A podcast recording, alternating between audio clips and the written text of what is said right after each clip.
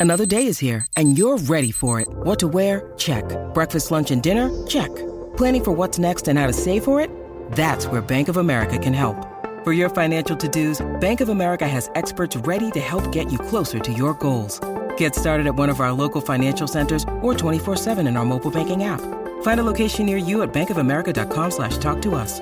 What would you like the power to do? Mobile banking requires downloading the app and is only available for select devices. Message and data rates may apply. Bank of America and a member FDIC.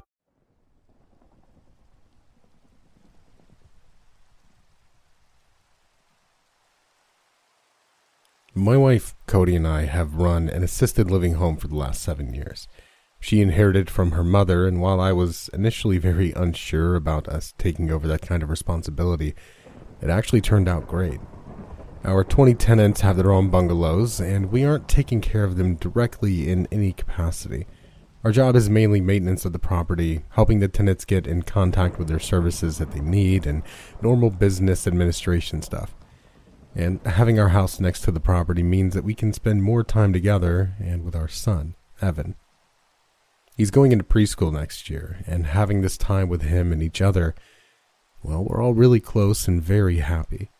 And if you'd asked me two months ago how things were going, I would have said everything was pretty great. Back then, in September, my wife had an accident. I got the call while driving through the country, a couple of countries over.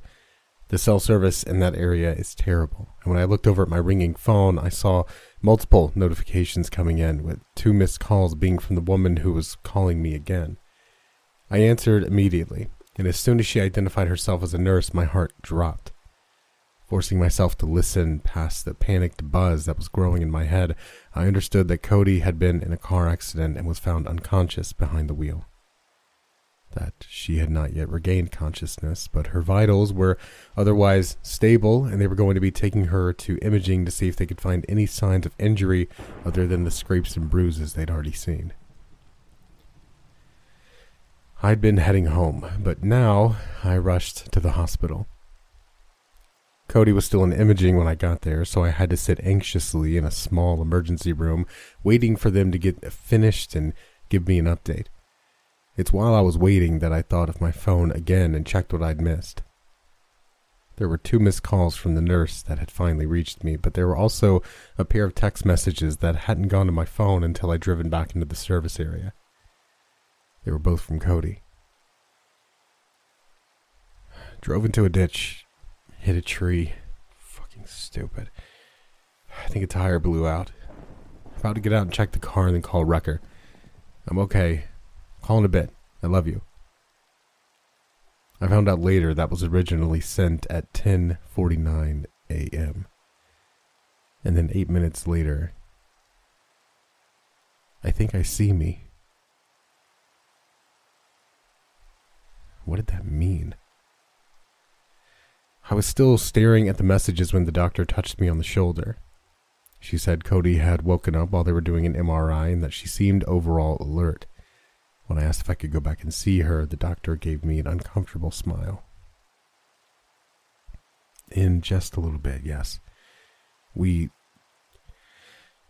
Well, we're doing a more comprehensive examination of her now that she's awake, seeing if she has any pain and checking her cognitive function.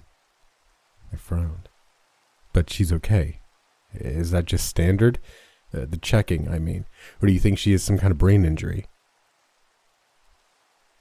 She nodded. Well, those are good questions. We're going to have our radiologist review the MRI and x rays over the next couple of hours, but from my review, I haven't seen any signs of internal injury yet. The doctor raised her hand. That's not the final word, of course. We're not there yet. But so far, so good on that front. Uh, okay. So what front are we not good on? The doctor's faint smile disappeared. Well, we've been talking to her since she woke up, and she's showing signs of not remembering some things yet. I felt my mouth go dry. Like she doesn't remember the accident, or like amnesia. She let out a small sigh.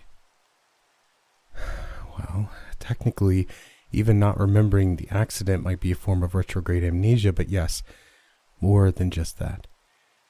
She knows who she is, her name, her date of birth, where she lives. The doctor shook her head slightly. But other details, where she works, being married, she drifted off as she met my eyes. I'm sorry. I should really wait to get into more detail after we've had longer to check her out. It's just. I know I want to know how my spouse was doing, and honestly, while I've seen plenty of literature about amnesia, it's just not very common in real life. Swallowing, I just looked at her for a moment. I tried to process everything she was saying. You telling me that she doesn't remember me? The doctor pursed her lips. She doesn't seem to. Not yet. But often that's very temporary. But you said she's not badly hurt. She shook her head. No, I said we haven't seen any internal injuries yet. We're still trying to figure out what could have caused her to be unconscious for so long or have amnesia. I felt confused anger bubbling up in my stomach, and even though I knew it wasn't her fault, it was hard to keep it out of my voice. So, you haven't found any reason for her to have amnesia or be blacked out like that? That's what you're really saying? She frowned. Yes. But that doesn't mean there isn't a good reason, and memory loss can occur due to things other than physical. Look at this, please. I held out my phone where Cody's text messages were still on the bottom of my screen. She sent this to me when she had her accident. How is she able to text all that clearly and then black out before whoever found her? Who did find her? Sir, I don't know, but. Well, I understand why this seems strange to you, but she could have had some kind of delayed reaction or event after the wreck that caused her to lose consciousness, and the second text is very odd, so maybe she was becoming groggy at that point and didn't know what she was saying. I stuffed my phone back in my pocket. Okay. Well, does she remember that we have a little boy? She glanced away. I didn't ask that specifically. Looking back, the doctor gave another sigh. But we did ask generally if she remembered having any children, and she said no. But again, it could be very temporary. Let me go see how her full eval is going, and we'll get you back there in just a little while, okay? I sunk back down into the molded plastic chair I'd been sitting on. Sure, I. Sorry, I, I'm just upset. She patted me on the shoulder. I understand. We'll know more soon. I was brought back to see Cody an hour later. The nurse I talked to on the phone was one that came and got me, and she explained that my wife was still having memory gaps, so I needed to not overwhelm her at first. No going up and hugging her, pushing her to remember things that she couldn't, that kind of thing. Just going in, talking to her a bit, and seeing if that helped break anything loose. It was hard not rushing over to her when I saw her laying there. She was awake and alert, seemed fine overall, but there was an uneasiness to her gaze as I entered past the curtain barrier that bothered me more than I'd expected given all I'd been told. Taking a couple of steps closer, I stopped and gave her what I hoped was a friendly smile. Cody, do you remember me? She looked at me for several seconds before responding. I'm sorry. I, I don't. Not really. I can. Like, they told me you're my husband, and I can see I have this hole in my memory that you would fit, but it's not the same thing as really remembering you. Her eyes widened slightly. I don't say that being mean or, or because I don't care. I'm sure you're a great husband. She blushed. They say it may take some time for me to remember. Forcing a smile, I shook my head. Don't worry about that. Or anything. We'll get through this. You'll get your memories back, and, well, if you don't, we'll still make new ones. Okay? She returned my smile. That sounds great. Thank you for being so understanding about it. I felt tears come into my eyes. Honey, I, I'm just glad to talk to you. I. Well, they're checking you out and all, and we'll see if anything else is going on, but. Yeah. I'm just happy you're able to talk to me. Her expression grew a little sad as she nodded before glancing over at the nurse. I'm getting sleepy again now. Is it okay if I sleep? Sure, honey, let me talk to your husband for just a minute, and then I'll come back and check on you. She gently took my elbow and guided me back past the curtain dividing Cody's bed from the others in the ER. Lowering her voice, she gave me a sympathetic look. No, don't you worry. She really doesn't mean to seem distant. It's all just strange to her right now. Sleep is the best thing for her. I met her gaze. Because she doesn't have a concussion. She gave a shrug. No, that's true, but I've been doing this for a long time. People react all kinds of ways to things. Main thing now is we're going to take good care of her, and you need to try not to worry. The nurse pointed back to the doors leading out the waiting room. Go back out and sit for a little bit, or go get something to eat. They're going to transfer her to a room in about an hour, and when they do, I'll come and get you. And if anything changes before then, I'll sure to come let you know. I nodded numbly. Uh, okay, thanks. I walked back out into the waiting room, my thoughts all a jumble. Evan was staying with his grandparents until Friday, and I didn't want to upset them with all this until I knew more, so I decided the best thing to do was to just sit and wait. Going back to the same chair as before, I'd started to search on my phone for information on amnesia when it began to ring. Hello? Hey, this is Jesse with Ride Wrecking Service. Is this Steven Miltree? Uh, yeah. Steve, but yeah. Okay, great. Well, we picked up a vehicle this morning that has your name on the registration. Are you familiar with that? Rubbing my forehead, I nodded. Yeah, um, yeah, my wife was driving. She had an accident. Well, I'm sorry to hear that. She doing okay? I felt a sudden urge to tell him all about it. That no, she wasn't doing okay. Not really, because she'd forgotten half her life. That none of this made sense, and the last thing I cared about at the moment was a fucking car he towed. yeah, I just saw her. She's lucky, I guess. He gave a short bark of a laugh. Hell, I guess so. What was it? A bear? What? Was what a bear? The man sounded less certain when he responded. Look, I don't mean to make light, and I really am glad she's okay. I just don't know what else could cause damage like that. I could hear blood thrumming in my ears. What damage? My wife, she hit a tree. She blew a tire and hit a tree. That's that's what she told me. Yeah, there was a blown tire, and I did pull it off of a tree. Broke the grille, dented the bumper, but it didn't look bad. The door and the window on the driver's side, well, it's none of my business, and you'll see it soon enough. And that's actually why I was calling. Do you want us to store the vehicle for now, or is there somewhere you'd like it towed? The daily storage. What about the door? Uh, the window? What happened to them? A long pause, and then. Well, the glass was all busted out and the door is partway bent. Okay, well, maybe she hit her head and busted the window. Uh, maybe the doctors are just missing that. She has. No, sir. It was busted in, not out. There was glass all over the inside from that window being busted, plus the door, the inside of it, was all ripped up. Something was trying to get in through that window, and it was strong enough to do all that. That's why I said bear.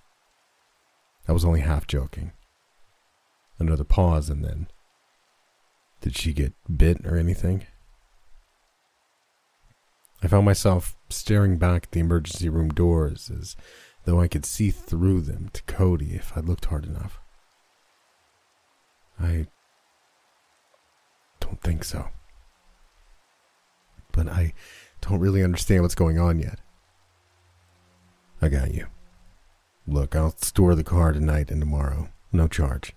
When you get ready, you call me back and we can go from there. Uh. Okay. Um, thanks. No problem. Hey, man, I, I really do hope your wife is okay. I felt something twisting deep in my belly as I stared in what I thought was her direction. Yeah. Yeah.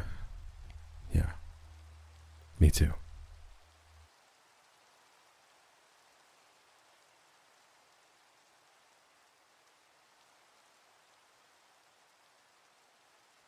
The next two days seemed like a bad dream, somehow moving agonizingly slow and too fast all at once.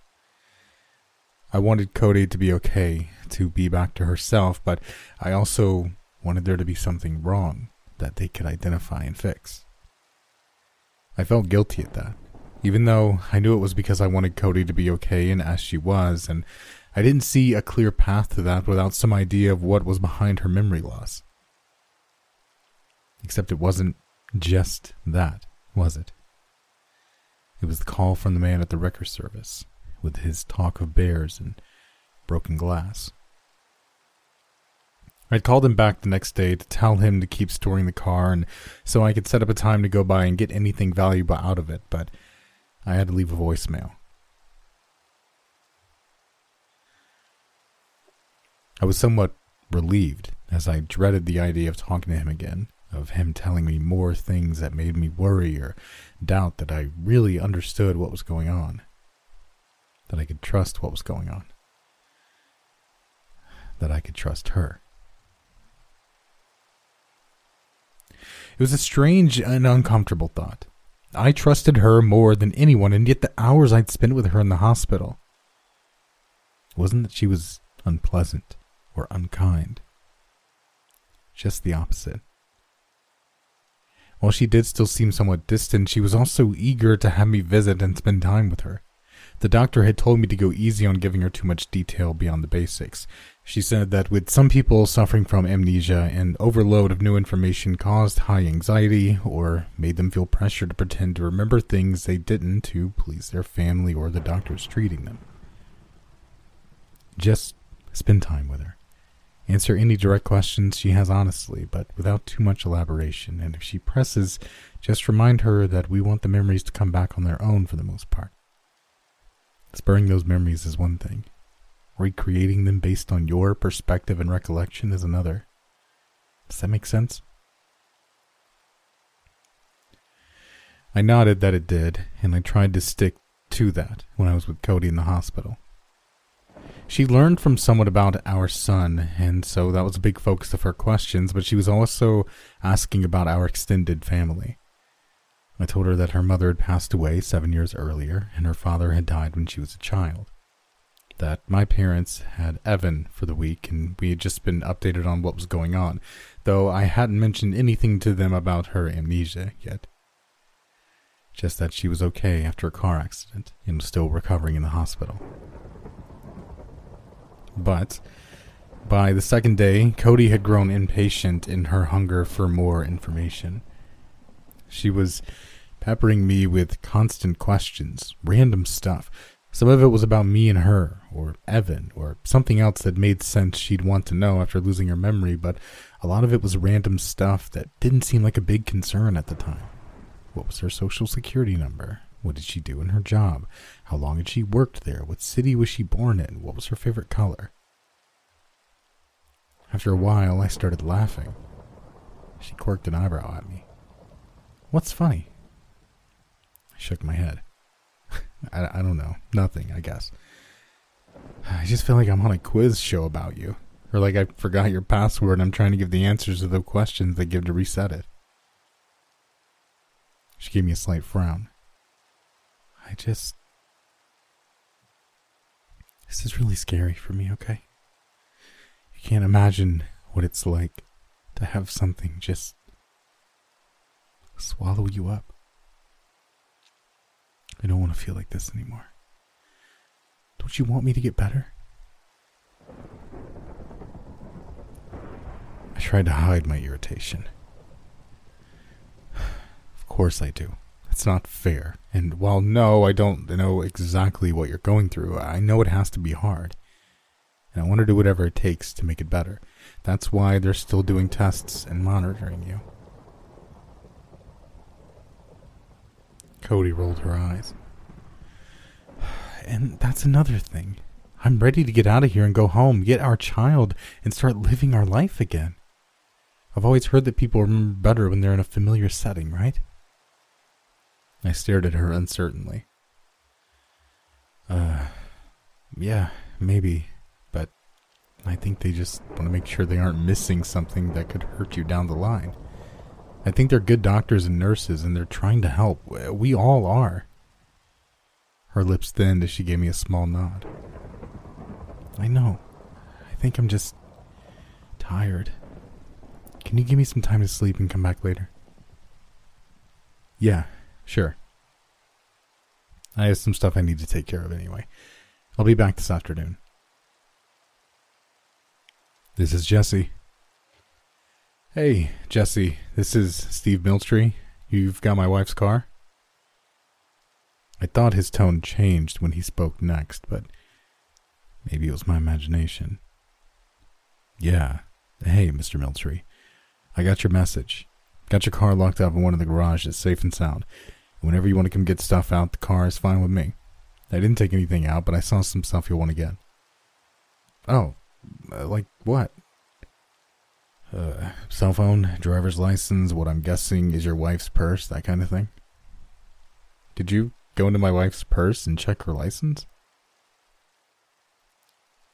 Jesse sounded surprised and slightly offended. What? No, I wouldn't do that. It was in the passenger flipboard by itself, partway under the seat, and I never touched it, but I saw enough to know what it was. Purse was in the back seat floor, I think, and I never went in it. Oh, sorry, I, I just don't know why she'd have it all out, is all. Anyway, yeah, can can I come get that stuff now? Sure. I'll be here all afternoon unless I get called out. Jesse Hartman looked younger in person than he sounded on the phone. His hair was already thinning on the top, but he had a baby face and was quick to smile when I came into his office. You, Steve? I returned his smile awkwardly. Yeah, that's me. And hey, I, I, was thinking about on the way over here. I'm sorry again about how I acted on the phone. I, I wasn't trying to accuse you of messing with her purse. He waved his hand as he stood back up and came around the counter toward me. Ah, man, I get it. Nothing to worry about. Come on back. He patted my arm as he moved past to a rear door leading out into a large fenced yard housing three rows of cars. Beyond that, there were two outbuildings, one small and the other much larger. Jesse gestured toward the buildings. Yours is in the big one. We use it for extra security on some vehicles. I think at one time the boss was going to use it as a working garage. I had the idea to run a full mechanic shop. Shot me a grin. Don't think it worked out though. We piddle some in the small garage, but mainly just to keep our trucks running. Oh, so you don't own this place? He shook his head as we reached the rolling door. Me? Nah. Only been over here a year. Guy that owns it doesn't come in much anymore. And that other fella he had working for him. Jesse paused, seemed to consider something before looking back at me. Has your wife said anything about the first guy we sent out? I thought you towed the car. He shrugged. I did. Uh, but I wasn't the first person sent out. Robbie. He's the other guy, the old man he has working for him. He took the call originally, but I could never get a hold of him after that. Never answered my call or text to tell me he'd found the customer, your wife, and, well, Robbie has a problem with booze. Not a bad guy, but he isn't reliable. So when I couldn't get him in a few minutes, I took the other truck out and went out there by myself. By then, your wife was gone. I think someone driving by had seen her and called 911, but I can't say for sure. And I don't know that Robbie ever even made it out there. He wasn't there when I got there, and neither was the truck. And it's not unheard of that he might drop off for a day or two, but not more than that, especially when he has one of the trucks. So I just. I'm starting to go from irritated to worried, you know. Jesse gave a short laugh. Sorry. Here I am bothering you with this, and you're just here to get your stuff. I shook my head. No, I, I get it. I I don't know. She hasn't said anything about the accident. Well, except for some text I got at the time, but she doesn't mention a tow truck or the Robbie guy or anything. Jesse nodded as he pushed the door. Well, he'll turn up. Probably sleeping it off somewhere. He gestured to the car in the building. There it is. I felt my chest tighten as I looked at it. He hadn't been exaggerating. The front of the car looked fairly intact, other than the broken grille and a small bend in the bumper. But the driver's side door, the window was not only broken out, but that part of the door had been bent out of shape as though something too large to fit had been shoving its way inside. Jesus. Jesse made a small clucking sound in the back of his throat. Yeah, that's what I was saying. I don't know what does that. Door won't work, but the passenger side's fine. I glanced at his strange expression and then went closer to the car, examining the brown black trails running thick down the outside of the door. Is. is that blood? No. I wondered at first too, but it isn't blood. I think it might be mud. Looking inside the car, I saw the broken glass and small specks of red that might actually be blood, but there were more black smears of mud mixed in with the tracks of ruined plastic and leather, where something had torn the inside of the door and parts of the driver's seat apart. I took a step back, trying to catch my breath. I. I don't understand any of this. I heard a sigh behind me. I don't either but I don't know. I looked back at him. What? What do you know? He shrugged. Nothing, man. Just reminds me of some weird shit I've seen, but I don't really know anything. I thought about pressing him on the point, but how could I? I didn't feel like he was lying to me, and even if he was, how could I get him to say more? So I watched as he turned and started back to the office, and then I started going through the car. I found the purse, and laying between the passenger seat and the door was Cody's phone, which was dead after several days. And just as the man had said, there was her driver's license peeking out from under the seat in the floorboard. I could see her smiling face looking past me, a past her that was happy and safe, didn't know about the strangeness that was ahead of her. There was more of that black stain across the bottom of the photo, and I almost wiped it away when I realized what it was a fingerprint. Something stopped me then, and I stayed frozen, hunched over in the doorway of the car, holding the license gingerly by its edges as I decided what to do. Why did this feel important? Like I was preserving evidence from a crime scene. Because maybe it was. What if Cody was attacked, either by Robbie or somebody else? This could be proof of that, and I couldn't risk destroying evidence. Swallowing, I looked around for somewhere to put the license without disturbing the fingerprint there. I finally settled on breaking off the plastic lid of some baby wipes she kept in the back seat. It wasn't great, But after I dried the lid on my pants, it should be a decent place to keep the license until I could get a hold to a proper box or something. Feeling both scared and stupid, I headed back up to the office, holding her purse and phone in one hand and the lid of the wipes with the license in the other. When I went in, Jesse was gone.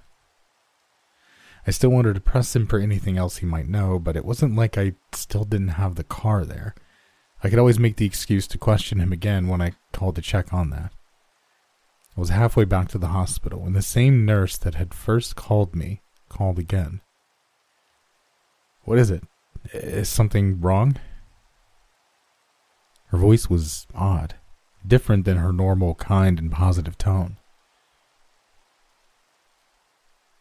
No, nothing like that. I just. Well, your wife has demanded to be discharged. We've convinced her to wait until tomorrow, but we're starting to process the paperwork now. Discharged? Why? There was a pause. She said she remembers much more now. She remembers you and more of her life, and she wants to go home. We can't keep her against her will. Okay, um. Maybe that's good news, right? I'll be back there in just a few minutes, okay? I'll, I'll see if I can talk to her and find out what's going on. Sure. I just. Look, I want to ask you a couple things before you got back. Is that all right? Oh, uh, yeah. What? Well, when she first woke up, your wife said that her home address is 157 Alberts Drive. But our records from when she had her baby here three years ago shows 201 Benton Lane. Have you moved since then? I gave a relieved laugh. is that all? No, we lived at Benton for seven years. Since our mother died and Cody inherited her house, but before that, our house was 157 Albridge. For the first few years, we still keep our old house as a fallback. Still got our mail there, even. We didn't sell it until we had the baby, so maybe she's just remembering the old house because we used to live there. Another pause. Maybe so. It just seemed strange and I wanted you to know. See you when you get here. And then she was gone. I felt a small chill run up my back. Except it was our old house. If she remembered living there, why didn't she remember me, from back then at least? I pushed back against the thoughts crawling into my brain. No, that was dumb. How else would she know that address except she remembered it? And I don't know how amnesia really worked, and I certainly didn't know what all she'd been through that day. I glanced over at her driver's license, smudged with that dark print, some relic of the terrible mystery that had invaded our lives. And then my breath caught in my throat. The license was five years old and up for renewal this year. My eyes shifted from the expiration date up to the information above. Her name, date of birth, but also her mailing address five years ago. 157 Albrecht Drive.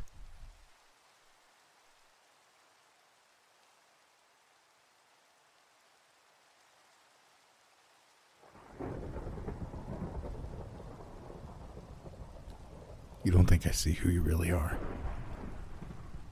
But I do. I'd gone back and tried to talk her out of leaving the hospital, but it was no use. She wasn't rude or angry about it, just firm. She felt like she had given them enough time to do whatever tests they needed to do, and she remembered enough of her life that she was ready to go back to it and remember the rest. I told her I understood, and I did, but I also held back some of my own doubts and worries. Not just about her memory, but is she really your wife? How leaving before we had answers might lead to more problems down the line. Not just for her, but for me and Evan. What if you let a stranger, an invader, into your life? Into your son's life? She acted different with Evan, and he didn't understand why. Obviously, she couldn't stay there forever, but would a few more days to give them me more time to figure out things be so bad? But I couldn't say that to any of her, not now, and especially not when what I was thinking was so impossible and insane. How could it not be her? What would that even look like? Some kind of body snatcher got her? She was possessed or a clone or something? That wasn't the way real life worked. She had trauma from all this. Hell, maybe I did too. It was making us act weird while we got past it. Nothing mysterious or terrible. Just people getting hurt and trying to get back to normal. So I smiled back at her. I hope you do. I hope you know how much I love you, and I've only encouraged you to stay longer in the hospital because I want to make sure you're okay. She nodded. I understand that. I do. But I feel fine physically, and I really am remembering more every day. I think you being here helps a lot, and being home with you and Evan will help even more. I felt my heart speed up a little when she mentioned him, and I tried to ignore it. Uh, so, do you remember him yet? She pushed hair behind her ear as she leaned forward on the bed with a concentrated frown. Maybe a little. It's kind of like it was with you at first. I can see the place where he would be, but I, I just can't seem to see him yet. I nodded slowly. But do you remember me now? Like, not just since we've been in the hospital or things from you've been told, but you remember independent memories from before. Her eyes hardened slightly. I told you I did. That it's slippery still, but I do remember some, or don't you believe me? Sitting the paperwork down, I forced myself to go sit next to her on the bed and put my arm around her. No, I do. I just. I don't want you pushing yourself too hard. It may take time, and that's perfectly okay. Cody leaned against my chest and put her hand on my leg. That's sweet, but I'm tougher than I look. She looked up at me. Now, let's go home. Giving her a light squeeze, I stood back up. Yeah. Let me tell the nurse and get the car. I think they're going to make you ride the wheelchair out front, even though you can walk.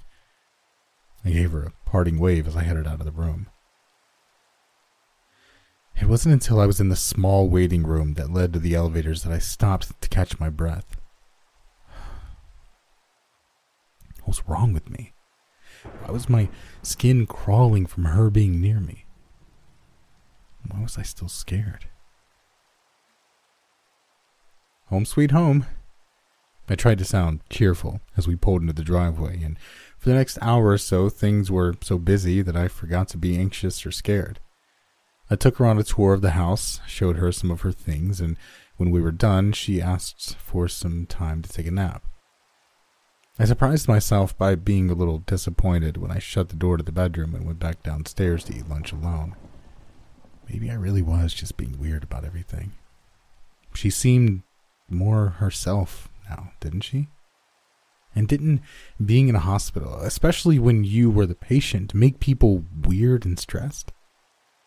Besides, she wasn't even being unreasonable, was she?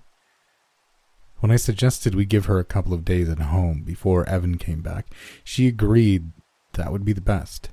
She even joked that she didn't want to freak him out by being weird. That sounded like Cody, didn't it? Sitting by myself, slowly chewing a sandwich, I made up my mind and set all my irrational doubts and fears aside. She was the one going through all this, not me. And she was the one being strong and reasonable while I wasted time and energy on what? Bullshit, that's what. And it was time that I focused on her. So, that's exactly what I did. Over the next day and a half, I spent most of my time with her. It was weird at first, but it got easier and more normal over time. My weird worries started circling back to my original relief and gratitude that she was okay, and the idea that I had ever doubted that she was my wife seemed increasingly silly and strange. That third day home, we spent the morning cleaning up before Evan arrived in the afternoon. We were tired when we sat down, and I felt relieved that things felt closer to normal than they had since I first got the call from the hospital. Maybe remembering that day is what made me think about what Jesse had said when I'd gone to go get stuff out of the car. Remember the car itself and the license I'd found.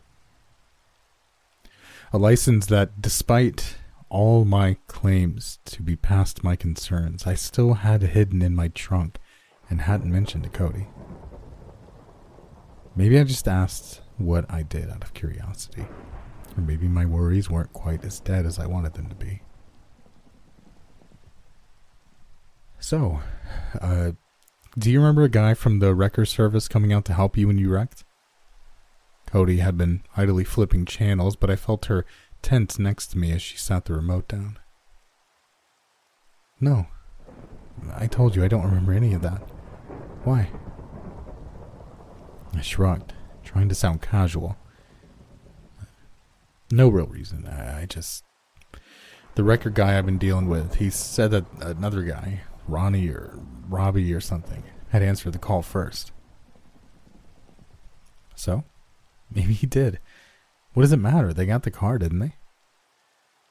I forced a laugh. yeah, they did. It's just the first guy never called back or came in back to work, and the Jesse guy I've talked to had to be the one to go and get it. Cody sat quiet for several moments before giving a small grunt.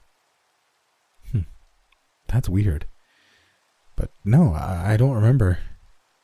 She stood up and started walking to the stairs. I have some more to do upstairs to get Evan's room ready before they get here. Why don't you go get the car back? Or get it towed somewhere that they can start fixing it at least? I. Yeah, sure. Uh, I mean, I can. That's a good idea. But is it a huge rush to do it today? The doctor said you don't need to drive until your follow up in a couple of weeks. I can always get it taken somewhere tomorrow. She turned back with a frown. No, go ahead. Do it if you don't mind. I don't like the idea of those people having my car. I'm pretty sure they already stole my license. Her eyes fixed on mine. You haven't seen it, have you? I swallowed. A new tendril of fear uncoiling in my belly. Uh, license? like a driver's license? No, honey. I. Wasn't it in your purse? Cody shook her head. Nope, afraid not. She held my gaze for a moment longer and headed for the stairs. See you when you get back. The door was locked at Wright's wrecker, but Jesse answered on the second knock. He looked both surprised and relieved when he saw it was me, ushering me in before closing the door back and locking it behind us. I glanced between the door and him. You closed? I can always come back later. He was already waving me down into a chair. Nah, nah, just doing some inventory and tax stuff today while it's quiet. Appreciate the break. Damn stuff makes my eyes bleed. I grinned. I understand. Um, it won't take long, I'm afraid. I just wanted to pay off the car's bill and get it towed over to the dealership so they can work on it. Sure, sure. He trailed off as he started looking through papers on his desk, less like he was looking for something specific to give a mild impression that he was. How things been going with your wife? Everything all right? His tone and wording were weird. Not how's your wife, but how's things been going with her? And was everything okay? I started to lie, but then I stopped myself. I don't know. Okay, I guess. But it's weird. She's weird.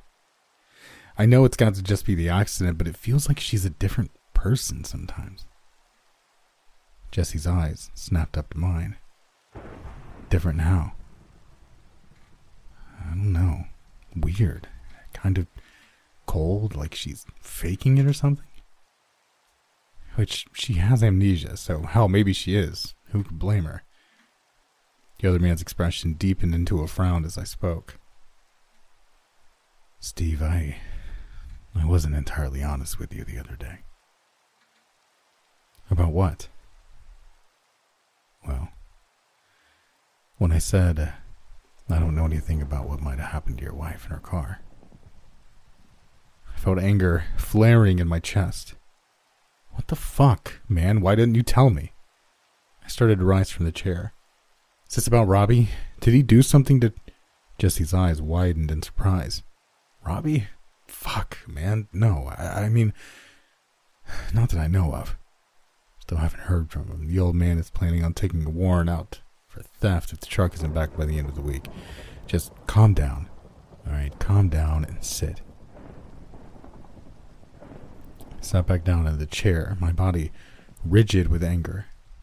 Just tell me what you know. Now. Jesus. Listen. I said what might have happened. Let me be real clear. I don't actually know what happened with your wife, but seeing all this, it did remind me of something that happened to my sister's kid a few years back. I almost said something about it the other day, but it sounded crazy and I was embarrassed. He sighed. And uh, I've been guilty since. So no doubt you'll think I'm just a nut or an asshole wasting your time with made up bullshit, but if you have a few minutes, I'd like to tell you about my nephew Cooper. Okay. What about him? About how he died when he was 20. And he looked like a little dried up old man.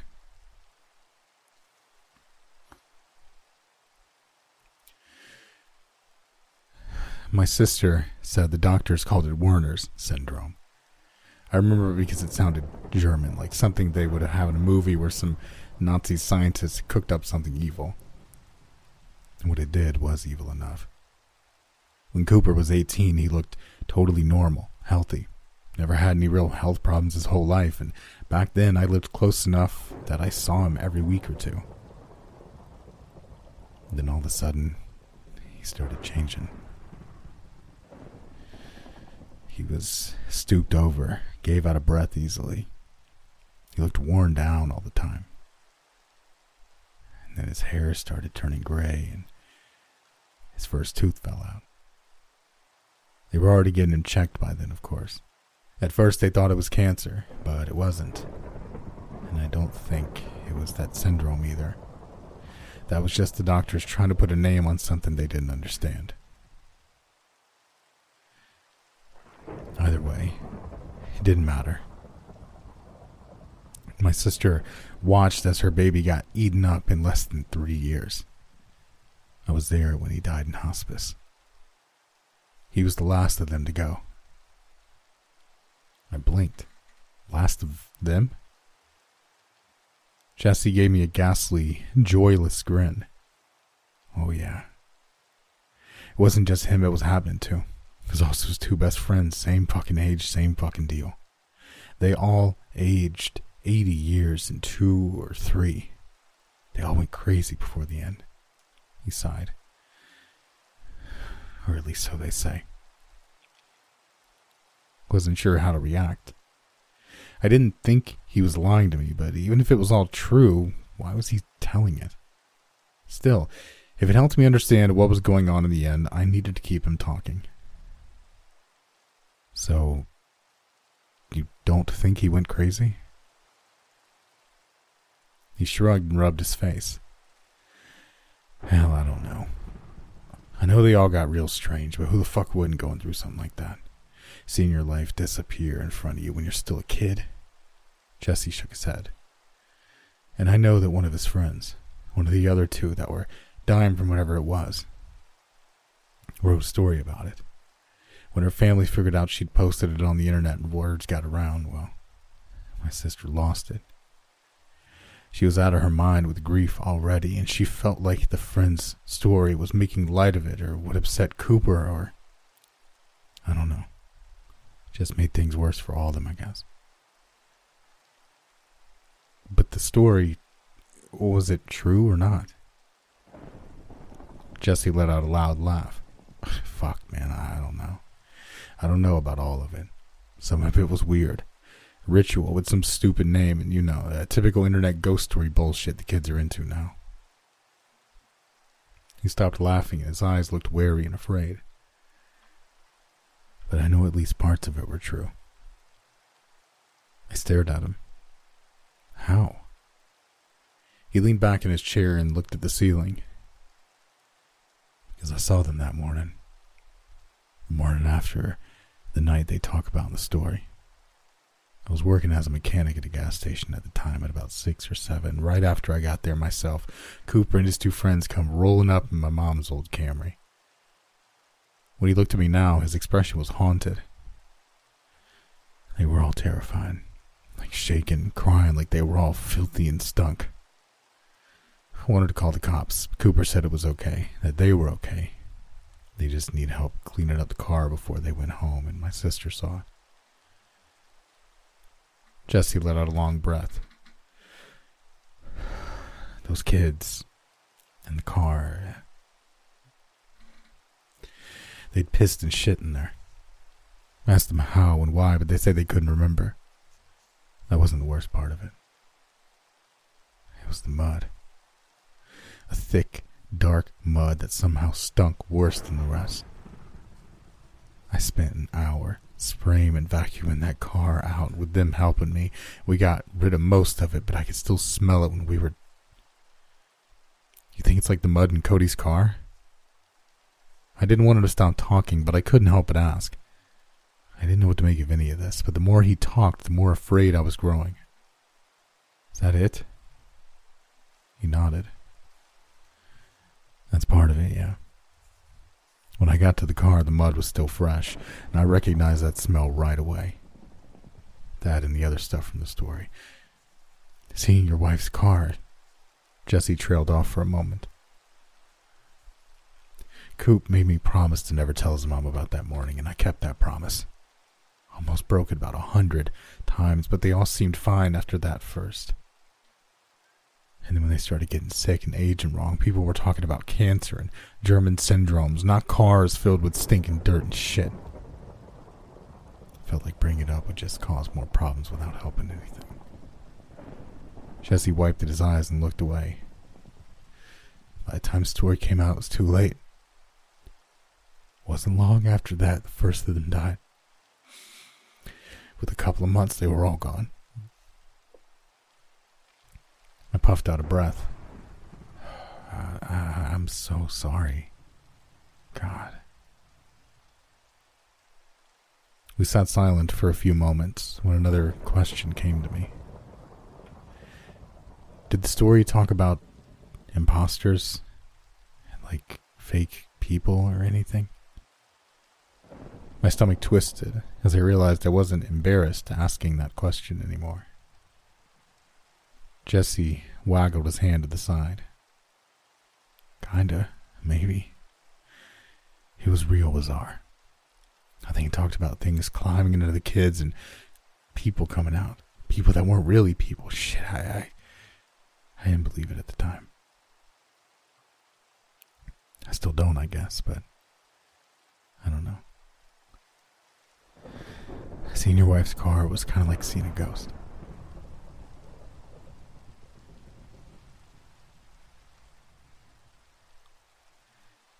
Did Did your nephew ever tell you more about what happened to them before you saw them that morning? Jesse shook his head. No. If you ever talked to anyone about it, it must have been one of those other poor kids. He grunted. Well, I guess that's not true. I found a note he'd written under his pillow when he died. It was a line from his friend's story. Do you remember it? Yeah. It upset my sister so much. I don't think I could ever forget it. His face looked troubled as he uttered the words. There is only one of us.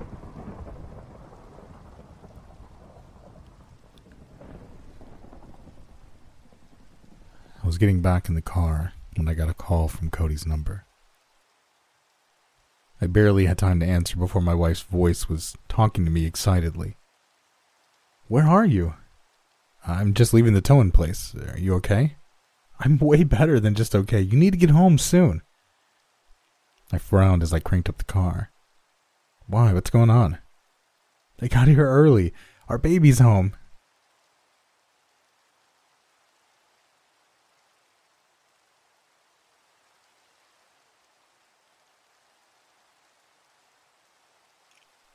I sped all the way home, and once I got there, I fought to keep from running into the house. I had to act normal, whether there was something wrong or not. And what real evidence did I have that anything was wrong? A creepy story from a tow truck driver and a muddy fingerprint that was possibly my wife's? I gave my head a small shake as I unlocked the front door. Time to get my shit together and act like everything was fine unless and until I was sure it wasn't. Walking into the house, I heard my parents and Cody talking in the living room. Their voices sounded relaxed, cheerful, and I felt myself calm down a little as I stepped around the corner and said hello. My parents were sitting on the sofa, and Cody was in one of the recliners nearby, while Evan was sitting on the floor playing with a group of robot action figures, his face drawn down into a concentrated frown. When he looked up and saw me, his face lit up, and he ran over to give me a big hug. Hey, buddy, we sure have missed you. I pulled back and gave him a grin. Did you have a good time with Granny and Grandpa?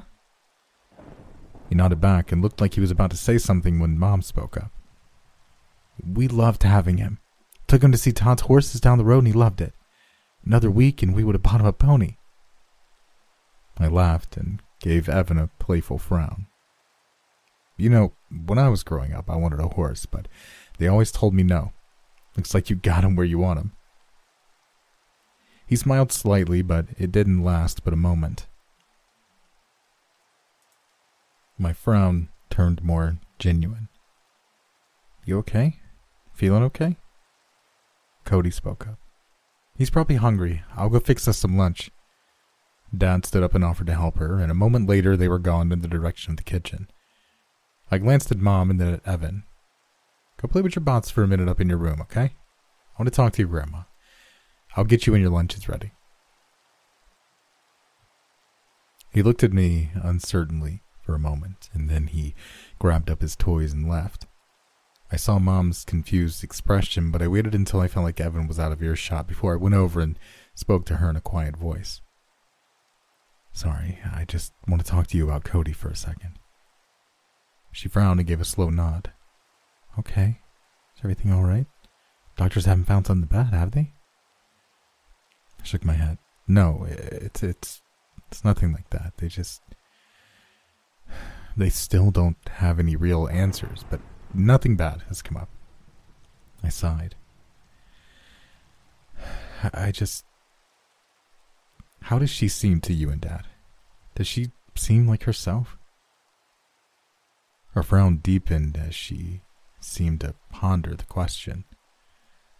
Well, I mean, she told us about the amnesia, which you should have told us that already, by the way, but I think you understand why you didn't. She said she remembers us, but it's spotty.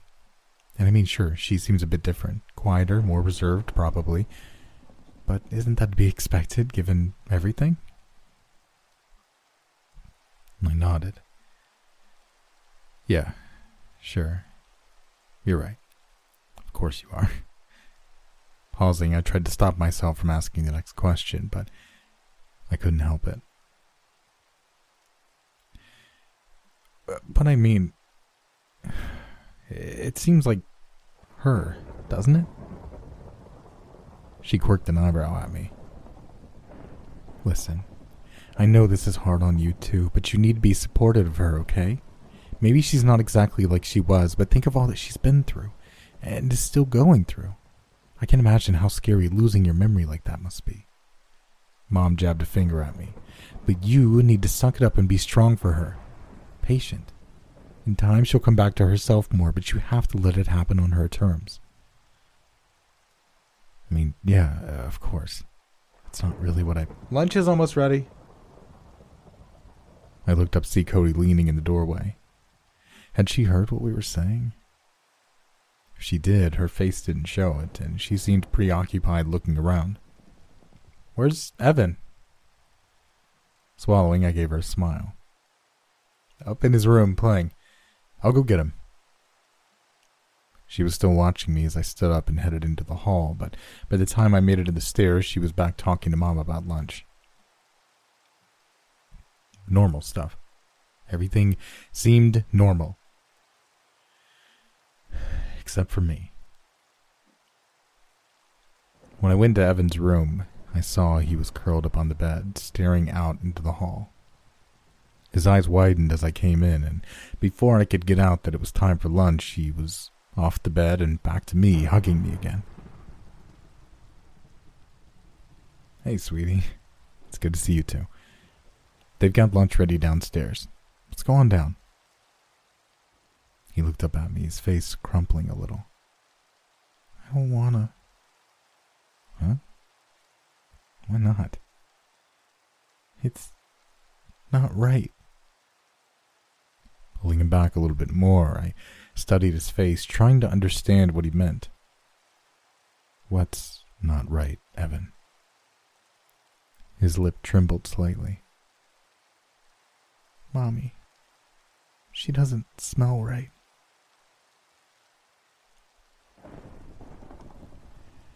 I convinced my parents to stay a few more days to visit and help out, and while Cody didn't seem happy about it, she didn't overly complain either. I didn't say anything else to mom or dad about my concerns, but I did stress to them that I didn't want Evan left alone with her, as I didn't want her tiring herself out. They agreed, and for the next couple of days, everything was, well, if not normal, at least fairly calm and quiet. Cody got along with my parents as well or better than she ever had, and while Evan was still very standoffish with her, she never commented on it or tried to force the issue. For my part, I kept trying to let my strange worries go, but I just couldn't. I tried to tell myself it was just the mystery of the accident and the stress of everything that had followed, and that if I could get more answers, I'd be satisfied and able to move on. Cody went to her first follow up exam and everything went fine. They did more blood work and another MRI, but it'd be a few more days before we heard anything new from the medical side of things. And that left the accident itself. I started wondering if there had been any type of police investigation of the accident or even the missing Robbie. I didn't want to let Cody know I was still asking questions, so I called around myself. And the best I could find was a state trooper's accident report, which didn't go into any detail I didn't already know.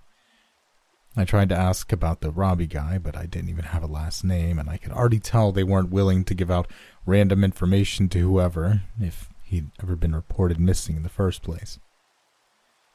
So, out of other options, I slipped out to my car and called Jesse again. Hey, Jesse. Steve Miltree? Oh, yeah. Hey, Steve. You, uh, got a minute to talk? His voice sounded slightly weary when he answered. Uh, yeah, sure. What's up? Did that Robbie guy ever show up again? I'd just like to talk to him if he did. No, he never did. In fact, the old man went yesterday and swore out a warrant for him for taking the truck. Maybe the cops can find him. I let out a sigh. Yeah, maybe. I just. I wanted to find out more what happened there, you know? I don't think the cops really investigated anything. I thought about carrying this fingerprint, you know, the one I found on the license. I thought about giving it to the cops to see if they could see if it was my wife's or someone else was out there too, but I don't know. There was a moment of quiet on the line, and then Jesse finally spoke. I may can get someone to check that out for you at least. Huh? Yeah, I mean, working the record, you get to know cops, right? I got a few I'm buddies with. I can probably get one of them to check it out if you want. Really? That that would be awesome. Thanks, man. Really. Sure, man. Let me ask around. I'll let you know what they tell me. I really appreciate this. Just text me when you find out, and I'll call back as soon as I can. I noticed he didn't question why, but I tried to let it go as I hung up and snuck back into the house. An hour later, he texted, and when I called back, he told me the woman he was giving it to needed a license and ideally a sample print from Cody. His voice sounded tense at this last one. If you can't do that, it's cool. She said she can look up her prints from the driver's license database, just a clean, confirmed sample on a glass or something. It's better to double check everything. But only if you think it's. If you're comfortable with that. Uh, yeah. I can try. I'll, I'll I'll bring you the stuff tomorrow. Wasn't as hard as I thought it would be. I made it a point of clearing away the dishes that night, having watched Cody handle her drink glass for over half an hour. Quietly sticking it in a plastic bag and setting it up on a high shelf, I snuck it out the next day on a trip to run errands. The main errand, of course, being dropping off the glass and license to Jesse. When I got back to the house, I noticed my parents' car was gone. Going inside, I found Cody and Evan sitting together working on a jigsaw puzzle at the kitchen table. He didn't even look up when I entered, but she gave me a smile. Did you get your stuff done? I blinked. Uh, yeah, mostly. She frowned slightly. What were you out doing again? Turning away from her gaze, I pretended I needed to wash my hands at the sink. Oh, just drop off some checks in the mail and go by the office to pick up some stuff. Nothing too big. Tried to keep my voice even. So, where are mom and dad? She let out a soft chuckle behind me. they went home. I told them I was ready for it to be just the three of us again, and they agreed. It was so sweet of them to come and stay like they did. I told them that, too. I turned back around, leaning against the sink. Yeah, I mean, it was. But are you sure you're ready to not have extra help and company? Might help you remember more, too. She gave a shrug. I remember the important stuff already. Reaching over, she wiped a lock of hair off Evan's forehead as he studied and turned a puzzle piece. My surprise, he didn't recoil or even look up. And I've got my family to help me remember. I nodded. Sure, but why did they leave so fast? They couldn't wait until I got back to go? Your dad said it would be dark if they didn't get on ahead and leave. And it did take you a while. Her eyes widened slightly. Hey, you haven't seen my glass from last night, have you? Swallowing, I shook my head. Uh, no, it. It's probably in the sink or the dishwasher. Cody glanced at the sink and back to me. No, I washed some stuff this morning and it wasn't there. There are four glasses we used last night were all the same. Now there's only three of them. She just stared at me, letting the words hang between us like a shading snake or an overhead bow. I, I don't know. Maybe one of them washed it by hand and put it away. I forced a laugh. or they broke it and were embarrassed. Uh, but I mean, it doesn't matter, does it? She smiled at me. Doesn't matter to me if it doesn't to you. The days crawled by, but every day seemed slightly more normal. I went back to working full time, and a few days later, so did Cody. Time passed, and the longer things went without anyone else having some issue with Cody, the more embarrassed I felt that I'd spent so much time and energy doubting my wife. Even Evan, who had seemed so skittish around her at first, had swiftly shifted to clinging to her most of the time. He'd always been his mother's baby in a lot of ways, but it was even more obvious now. He would talk to me and play with me some if I made him, but for the most part, he just wanted to be close to her, and it was rare that he was ever out of Cody's sight. Still, I wrote this off as them rebonding after a time apart and trauma. Nothing nefarious or strange about it in the least.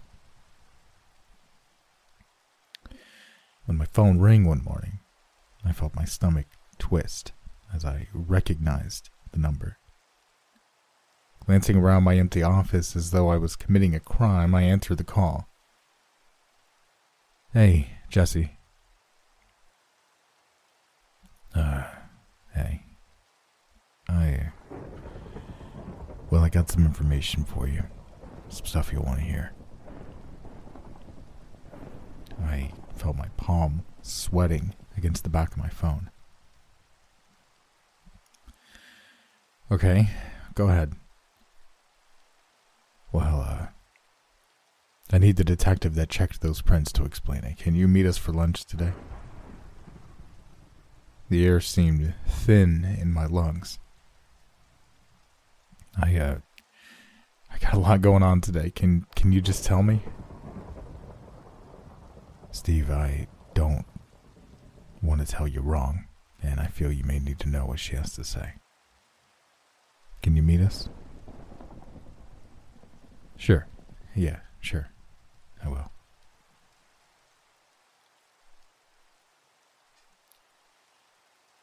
Detective Marissa Summers had a kind, intelligent face, weighed down by a kind of heaviness or fatigue I'd seen before in some cops and soldiers. People who'd seen too much for too long and were marked by it. When she shook my hand and smiled, it did brighten her face, but only slightly, and her eyes still looked serious and concerned. Do you want to order anything? Or I shook my head. I just want to know what you found. I jerked my thumb toward Jesse. He says you need to tell me yourself, and I really appreciate all the trouble you two are going through, but please just tell me what's going on. I let out a shuddering sigh as I leaned back in my chair on the outdoor patio. Please. Marissa nodded. I understand. So, okay. She held up one hand and started taking off the fingers. I took photos and liftings from the license in the glass. Now, bear in mind, none of these prints are perfect. Ideally, you'd like to have 12 or more points of similarity for a trial or something, but something more informal like this, I'd be happy with 10. Frowning, I leaned forward. So, it was her print on the license. She returned the frown. I'm getting to that. I just need to explain what I did so you know I'm not full of shit. I blinked. Uh, okay. She nodded. Okay. So I took the liftings and photos and then focused on the license at first, as that was the big question mark from what Jesse told me. I compared it against the print on file when your wife got her license. It didn't appear to match. And then I ran it through IFIS IAFIS. Then I ran it through IAFIS, which is a national database. No match there. There are other ways to check, but none that I have access to without raising a red flag and putting my own ass at risk. Marissa furrowed her brow. So then I checked the dirt print against the glass. I felt my mouth going dry It matched, didn't it? She met my eyes, her expression strange. Yeah, it did. So. Fuck.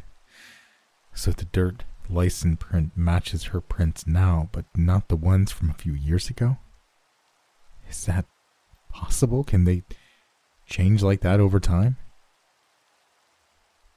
Shaking her head, she took a big breath. Not generally, no, and not with some kind of accident or surgery or something. I felt the terror building in my throat as I hissed out my next words. So she's not my wife. Jesse leaned forward. Just hold tight, man. Let her finish. I looked back at Marissa. I'm sorry. I, I just. I don't understand. She nodded. It's okay. I didn't either at first, but something bugged me, so I went back and looked at the three prints again. The one from when she got her license, the dirt print on the physical license itself, and the ones you got on the glass. That's when I realized what I'd missed. Every fingerprint is unique, not just because of the different lines and whorls and ridges, but how they fit into the larger pattern of the print. How far one identifying point is from the next, and what angle the position the point is relative to the others, that kind of thing. That's why I didn't notice it at first. The print from the DMV and V and those from the dirt print on the glass are all identical. It's just the dirt print and the glass prints are reversed. I shifted my gaze between her and Jesse. What does that mean? Like, are they just upside down or something? Like maybe she was just holding the license or glass weird? Marissa shook her head. No. It doesn't work like that. She grabbed a drink napkin as she pulled out a pen. Tearing the napkin in half, she drew a cross on each before writing the numbers 1 through 4 in the quarters made by the intersecting line. Okay, imagine these are the four quadrants of a fingerprint. One, two, three, and 4, right? And one has some unique points. So does 2, so does 3, so does 4. This is like the record of your wife's prints from the DMV. This is our baseline, okay? I nodded. Yeah, okay. She moved to the other half of the napkin and redrew the numbers, swapping 1 and 2 on the top and 3 and 4 on the bottom, quarters of the cross. This is what I saw on the dirt print in the glass, the opposite of the first one. She rotated it upside down and slid it next to the first. Flipping it upside down doesn't make it match because it's not an inversion of the old print. My hand had drifted to my mouth as I stared at the napkins. She was right. One said one, two, three, four, left, right, top to bottom. Inverted, the other said three, four, one, two, read the same way. I looked back up at the woman. What is it then? It's a reflection.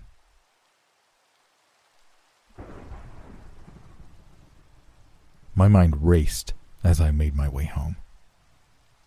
Jesse Marissa hadn't wanted me to leave until I calmed down, but I couldn't wait.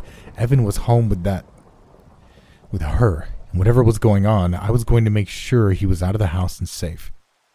And then I was going to go get answers once and for all. I skidded to a halt in the driveway and started taking the steps two at a time as I raced up the porch and fumbled to unlock the door. Through the door's glass, I saw the lights inside flicker, flare, and then go out. Pushing open the door, I paused, listening for any sound. At first, there was none.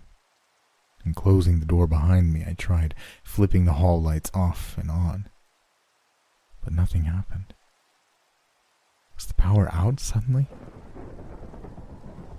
Just then, I heard a sound upstairs a harsh, wet sound like gagging or retching. Running to the stairs, I started up, calling Evan's name. We're in here. It was Cody. It sounded like Cody's voice and was coming from Evan's room. Topping the stairs and rounding the corner, I saw her sitting next to him on the floor. His body was still heaving as another spasm of gagging hit him, his back shuddering and. Did he look larger than before? It didn't matter now. I needed to get into the hospital and away from. He vomited this time. A gray burst of thick liquid pouring out across the floor, and in the midst of that, some darker, heavier object.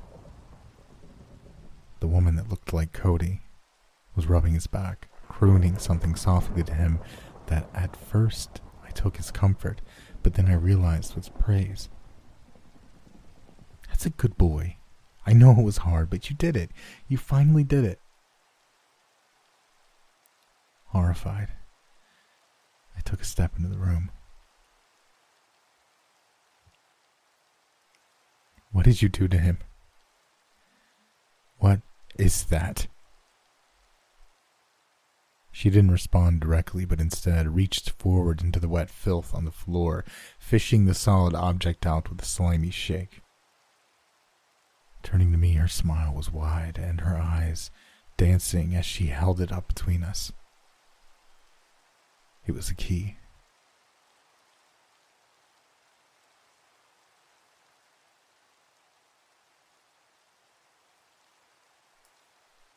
Get away from him. Her smile widened. What's wrong, honey? Stepping forward, I grabbed Evan under the armpits and started to pick him up. He even felt heavier and bigger than he had before. What did she? You're acting strange, and you're not taking my son anyway when you're like this. Her hand was suddenly on my arm, painfully tight, and twisting my right hand away as I tried to pick Evan up. Grimacing, I yanked away my arm and gave her a shove. Stay the fuck away from me. You're not Cody. Glaring at her, I shook my head. I don't know who or what you are, but I know you're not her.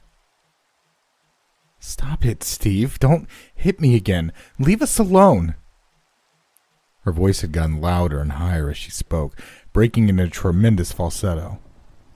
Her expression had never changed from that mocking smile, her eyes dull, bright, and staring as she got to her feet. I stared at her. What the fuck? I, I didn't.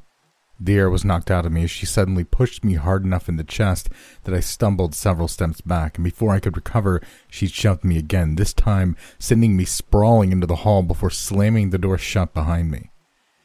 I caught myself against the far wall from falling and immediately went back to the door, but it was locked. Banging on it loudly, I yelled for her to open up and give me Evan. She didn't respond to me, but I could hear her talking to someone on the other side of the door. My husband, he's gone crazy or something. I think he. Oh, God, I think he might hurt me or my little boy. Please hurry. partial transcript of Miltree versus Miltree hearing on issues of temporary custody, temporary protective order, and modification of the family safety plan.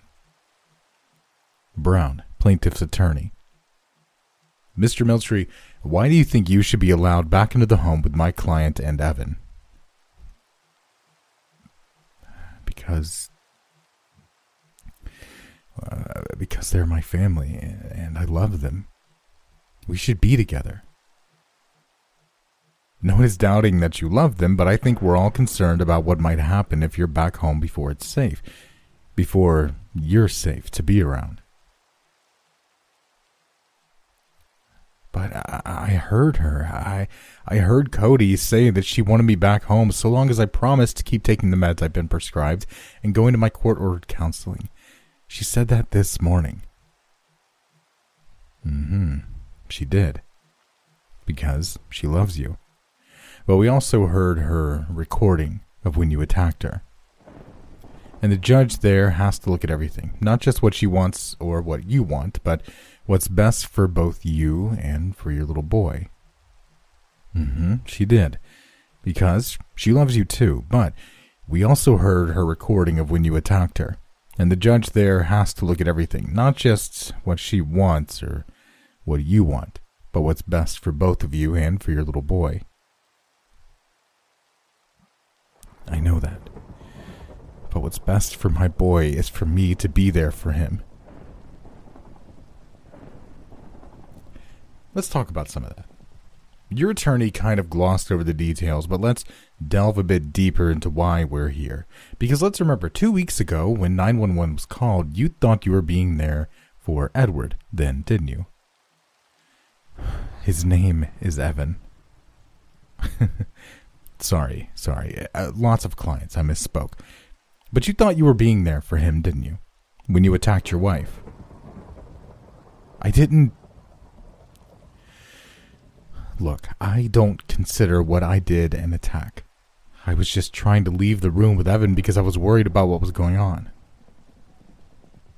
You were worried that your wife was some kind of impostor, right? Or maybe some kind of clone or monster. I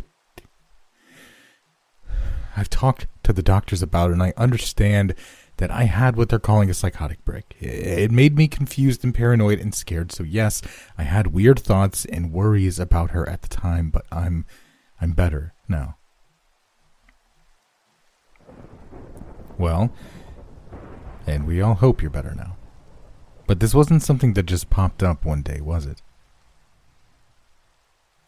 Uh, no. The doctor said that, and in fact, objection, Your Honor, if my client can be allowed to finish his response.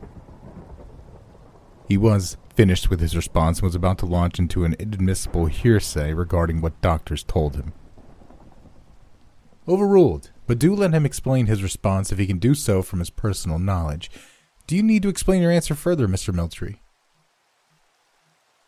Evan wiped at his nose again, and as I watched, a small red beetle pushed its way out of his nostril. I let out a terrified scream and reached to brush it away, but it fell and scuttled off before I could catch it. Grabbing the boy's head, I turned this way and that, looking up his nose and into his ears. Evan, what was that? Do you feel anything else in you, sweetie? He just stared at me, smiling, his hand still absolutely but accurately drawing until I pushed the paper away. This turned his smile into a mild frown. But he said nothing at first. I held him, crying softly for a moment, trying to decide what to do, and then it was then that he pulled me closer and whispered into my ear. I feel it coming back again. Suddenly the lights went out, plunging the house into darkness. In my arms, it felt as though Evan's body changed, growing heavier and larger than just a second before.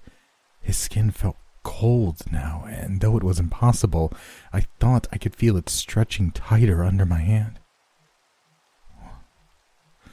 What the fuck? From the direction of the doorway, I heard Cody's voice from across the dark. I think it's time.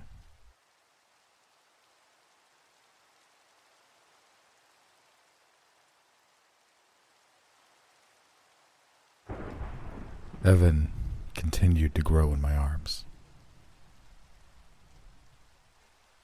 My urge to hold on to him, to protect him, struggled against my growing fear and revulsion as I felt his body shift and expand, growing large and heavy enough to slide out of my grasp and thump softly to the floor. I started to reach out to him again, but something in me recoiled at the idea of touching him. With everything going on, could I even be sure this was my son anymore? So instead, I took a step back as a hissing orange glow blossomed out in the hallway. It was the thing that looked like Cody carrying a lit gas lantern into the room. The light cast shifting shadows as the lantern shifted and swayed with her steps, making the room and the woman look vaguely sinister in the ever dancing dark. Meeting her eyes, I saw she was smiling at me. It's hard, isn't it? You may think I don't understand, but I do. You're confused, afraid, and part of you just wants to run away. Be safe. Another part of you feels guilty, though, because wouldn't you be abandoning your family? I wanted to deny what she was saying, but how could I? I glanced down at Evan, and what should have been Evan. The thing on the floor was naked and the size of a man, curled up in a kneeling, rocking ball. Bending down to try and see the thing's face, I sucked in a breath. It was all run together.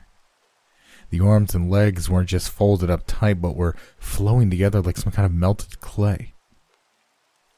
I couldn't make out a face, but could this be human, let alone my little boy? Heart hammering, I took another step back and turned to glare at the creature that looked like Cody. what did you do with my son? Coming within a few feet, she sat the lantern down on the floor and gave me a smirk. That's your son there. I shook my head. That's a fucking lie. That's a monster. You're both monsters. She shrugged. That's very subjective, you know. But your son is very special. Chosen, if you will. Chosen for what? She frowned slightly. Again, the answer to that will vary depending on who is asked. Some would call him an outsider, a monster to be hunted and killed. Others, an ascended being worthy of being worshipped. Those who put the seed of potential in him, well, they have other plans. But to me, he's just one thing a way to escape, a means of survival. I stared at her. What does any of that mean? Who are you? Slipping her hand into her pocket, she pulled out something large and shiny. It took me a moment in the flickering light to recognize it. The key that Evan had thrown it before. It's easier to show you, I think. The time has come. Bending down swiftly, she drove the key into his neck. I started forward with a yell, but it was too late. The key had sunk bloodlessly into the thing she claimed was my son and was gone before I could reach them. Blinking and shaken, I stumbled back. What? What is this? This can't be real. Chuckling, she gave me a glance as she traced a large rectangle on the broad back of the now shuddering shape beneath her. Reality is overrated, and it has very little to do with the true nature of things. My voice shook as I watched her finish the shape and step back. What have you done? Her eyes found mine again.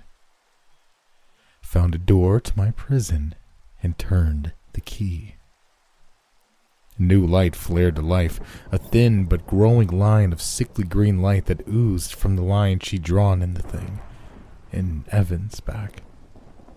I felt my mind give a dangerous shudder as I took a step forward, attracted and repulsed by the impossibility before me. I was no longer looking at that strange broad back or even abstracted lines of green, cancerous light. Now I was looking out onto a field of dying sunflowers lit by an orange and emerald sky.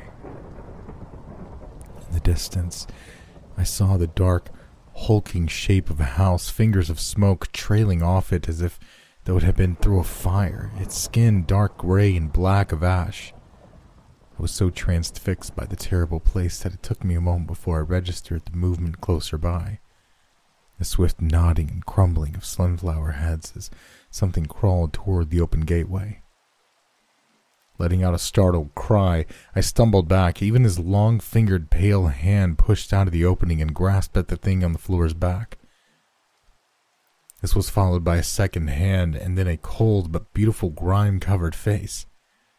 Not that of a woman, but of something less and more. There was a delicate precision and perfection to her features that was accentuated by the dirt and soot covering the naked form pulling itself out onto the floor of the room, though I realized as I took it all in that some of the marks weren't dirt, but spider webs of cracks at some of the joints as well as the thing's lips and eyes. Those terrible eyes. They found me for a moment and then swung away to where Cody, the thing that looked like Cody, was kneeling down and extending her own hands as she spoke to me. It may be hard for you to understand, but this is. The two fingers reached over each other like a twin sides of reflection, intertwining their fingers. The speaking Cody thing gave a spasmodic shudder and then it was gone, a softer, deeper, feminine voice finishing the thought. Real me. She met my eyes as she finished pulling herself through the portal, and as she cleared it, the thing that once looked like my son gave a gasping shudder from somewhere inside that running flesh as the doorway closed and the back became his back once more. I glanced toward the door, my body tensing to run when I saw her shake her head slightly. No, not yet. I can't let you leave until this is finished. And I think you know I can stop you. I trembled. I just want to go. Please. Let me leave. A smile played at the corner of her lips, now free of cracks or blemishes. And abandon your child, she chuckled. or have you decided this isn't your son anymore? That is more convenient, isn't it? Glaring at her, I shook my head and pointed at the shivering shape on the floor. That thing can't be Evan. She gave a small shrug. As you like. Whatever you call him, he's exceedingly rare. Even among those who have the seed, most never awaken to it. And to find one that can create a doorway, usually that happens once a generation, and the last one died just last year. She was an exceptionally talented little girl, but I couldn't find her in time.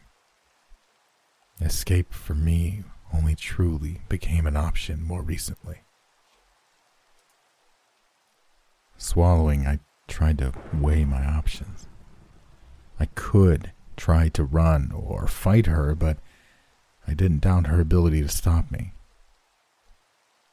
I could try talking to her, either to convince her to let me go or to turn Evan back or something, but what could I say to this monster that I didn't even understand? Lowering my eyes, I stepped back to the wall and slid down to the floor.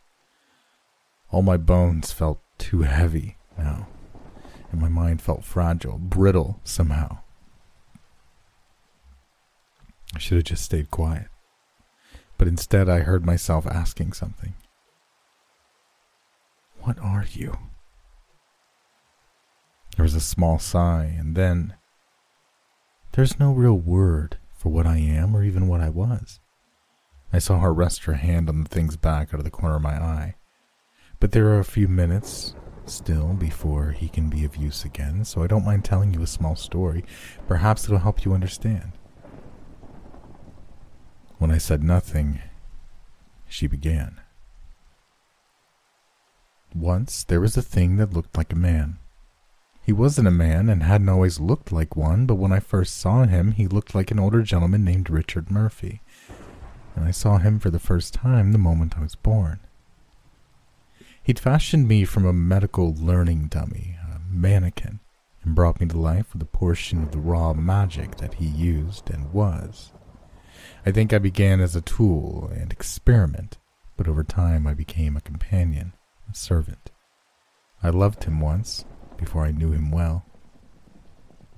As I learned and grew, I became more real. I had my own ideas and drives and a hunger for more than I knew.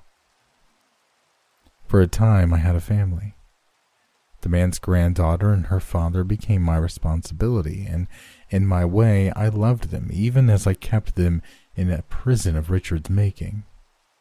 I was their guard, but I was also a prisoner myself, and I fulfilled both roles very well. But the thing that made me has many enemies, and some of those enemies, too weak to destroy him, sought to trap him instead. Even though he had taken the form of another, younger man, they found him and burned the house with all of us inside.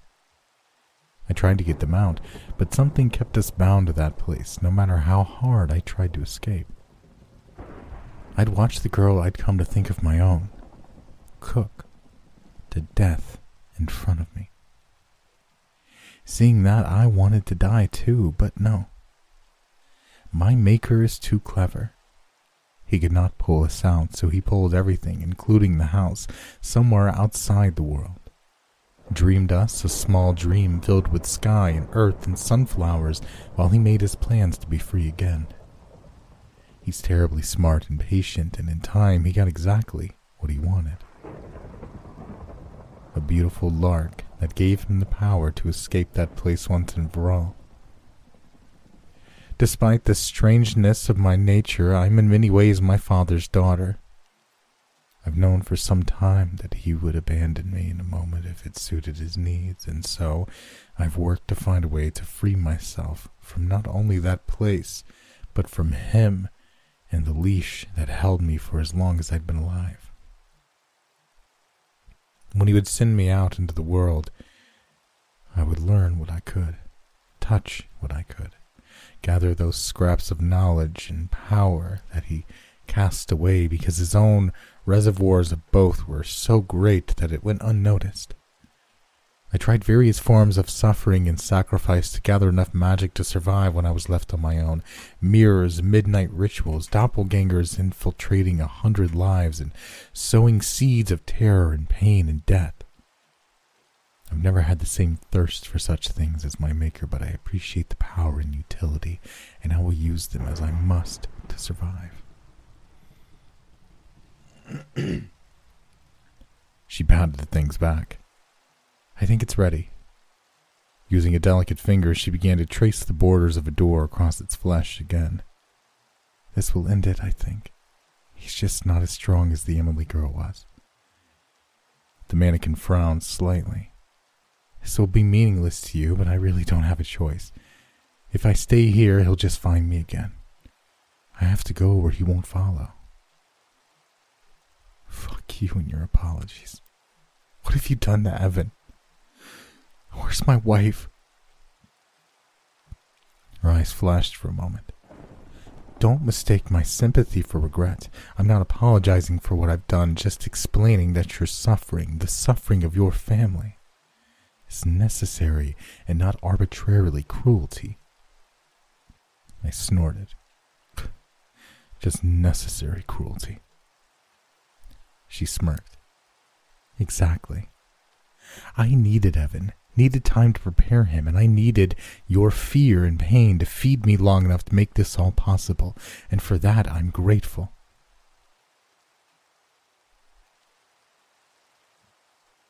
What did you do with my. Oh, God. His back opened again, and standing up slowly, I could see the edge of a chamber filled with black and crimson marble. I glanced at the mannequin and saw a troubled expression on her face. Was that fear? What is it? She looked at me with a frown. Not where I expected to enter, but I don't have the time or energy to try again. The mound of flesh holding the portal was starting to shift and collapse even as she said that last. Eyes widening, she lunged forward and began to crawl through the doorway. Something flared up in me, some combination of insane anger and fear. No, she wasn't going to leave like this. Take everything from me, destroy my family, and just escape? I dove at her, grabbing her legs even as she began to pull them through the gateway and onto the dark marble floor. Tell me where my family is. Where's Cody? She kicked me off easily, sending me sliding across the floor with white hot chest pain that left me gasping as I tried to crawl back to her. Fully in that other place, she looked out at me for a moment, her expression slightly sad.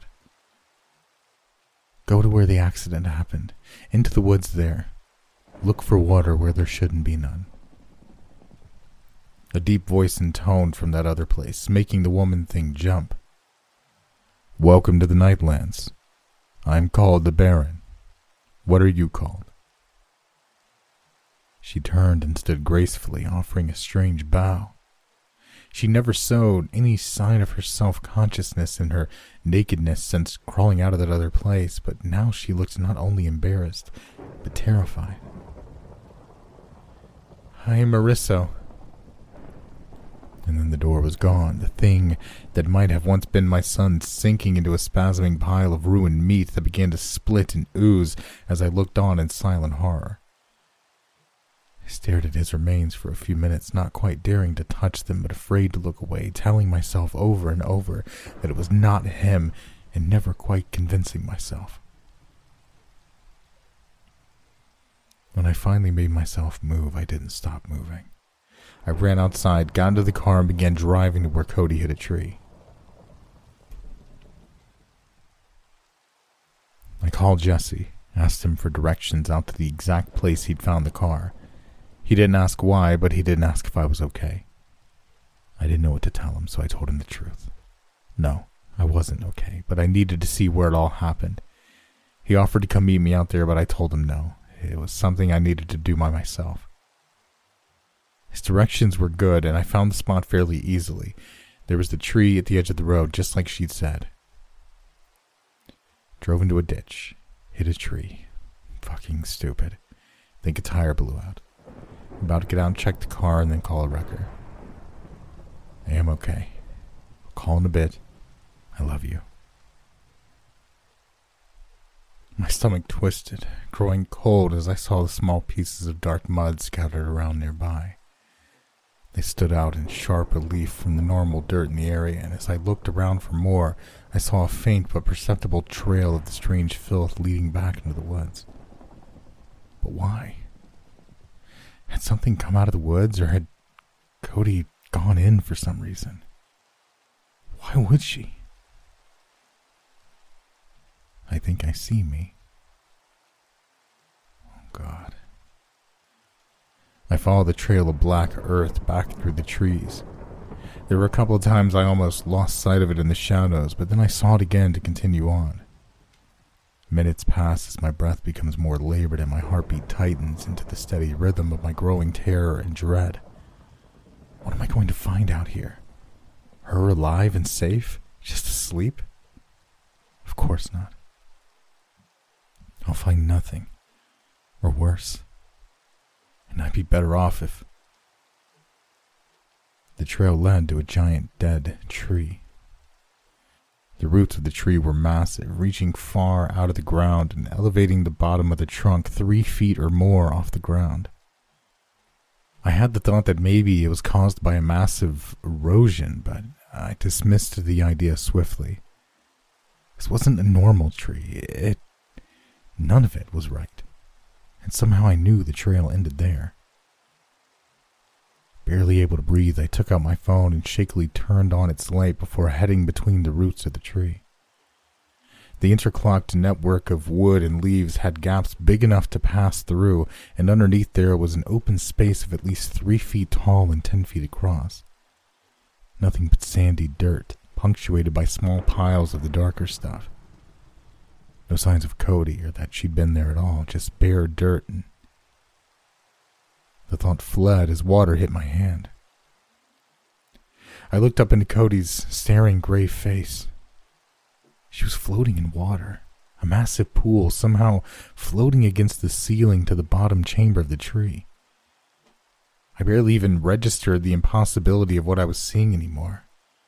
All I saw was her, and I drove my hands upward, plunging into the warm water, and I found there, placing my palms against her cold cheeks. I already knew she was dead. How could she not be dead after all? This wasn't about saving her, it was about not abandoning her in some strange, dark place where that other thing had left her. Pulling her forward, she came without resistance water running down my arms before finally bursting, sending Cody falling the rest of the way into my arms. I think I was crying by that point, but everything was wet and painful, and all I could do was rock her in my arms to try and keep this memory of the last time I had or did anything that would matter. I'd get her out of this place, and after that, I didn't care what. Steve. I blinked and looked down to see Cody looking up at me. Oh, God, Cody, can, can you hear me? She coughed wetly and gave a small nod. Yeah, I, I, I just. I feel weird. Was I drowning? Sobbing, I gave her a hug. I think, maybe so. But I've got you now. I've got you. That was three days ago. Cody's coming home from the hospital tomorrow. Aside from some water in her lungs and slight signs of malnutrition, they can't find anything much wrong with her. Even her memory is intact. For the most part, at least. I asked her that first night about what happened after the accident. She said she remembers texting me the first time and then calling for a tow truck. She just hung up with them when she thought she saw someone looking at her from behind a tree. Cody stopped there for a minute, the look of bewildered fear coming to her face at that memory. I think she looked like me. I nodded. You texted me something like that. She frowned. I don't remember that really, but I remember getting out and calling to her, and then something about her making me very afraid. Wait, there was a man. A man had come up in a truck, and suddenly that woman. She was naked. She'd run past me. I think she heard him. I remember hearing him scream. Tears sprang to her eyes. I was so scared. I tried to get back in the car, but she came in through the window. I think she. She stuck her hand down my mouth. I don't know. I just remember knowing I was going to die and never see you or Evan. And then everything was gone. I went and sat next to her, rubbing her shaking shoulders. Did that really happen?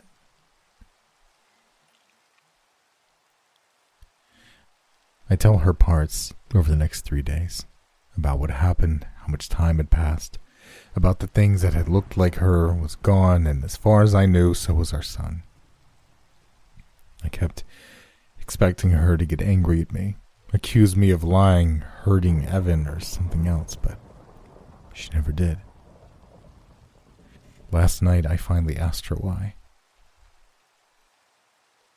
I think I was still connected to her somehow. She was using parts of me to make the thing that pretended to be me and that let me, I don't know, dream parts of what was happening. Enough to know that what you said happened is true. She buried her face into her hands. Enough to know I don't want to remember any more than I already do. I stopped asking questions after that. Tomorrow, we leave here, but we don't really go home. I've already reported Evan missing and given my statement to police. I've also gone and packed up some things, and we're going to be living in a rental until we find a new place. Too many memories and bad things are tied to that house, and if we're ever going to be happy again, we need a fresh start. It may sound like we're running away, and I guess we are, but we need a way to escape.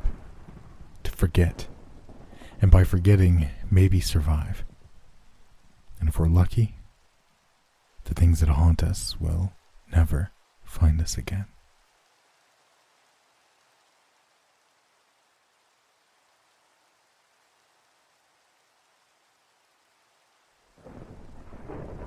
Hey everyone, I know I haven't spoken to you at the end of a video in a little while, but um, some of you may have picked up on the fact that this is connected to a bunch of other stories by Brandon.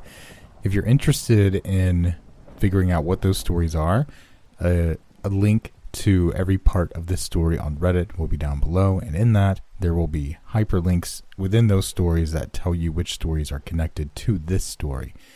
If you want to know more about the entire Outsiders universe, I do have a couple of stories I've narrated on here. The main one being I think my grandfather might be a serial killer. If you want to do some reading on your own, a link to Brandon's Amazon, where you can find all of his books, will also be linked down in the description below underneath the author links section.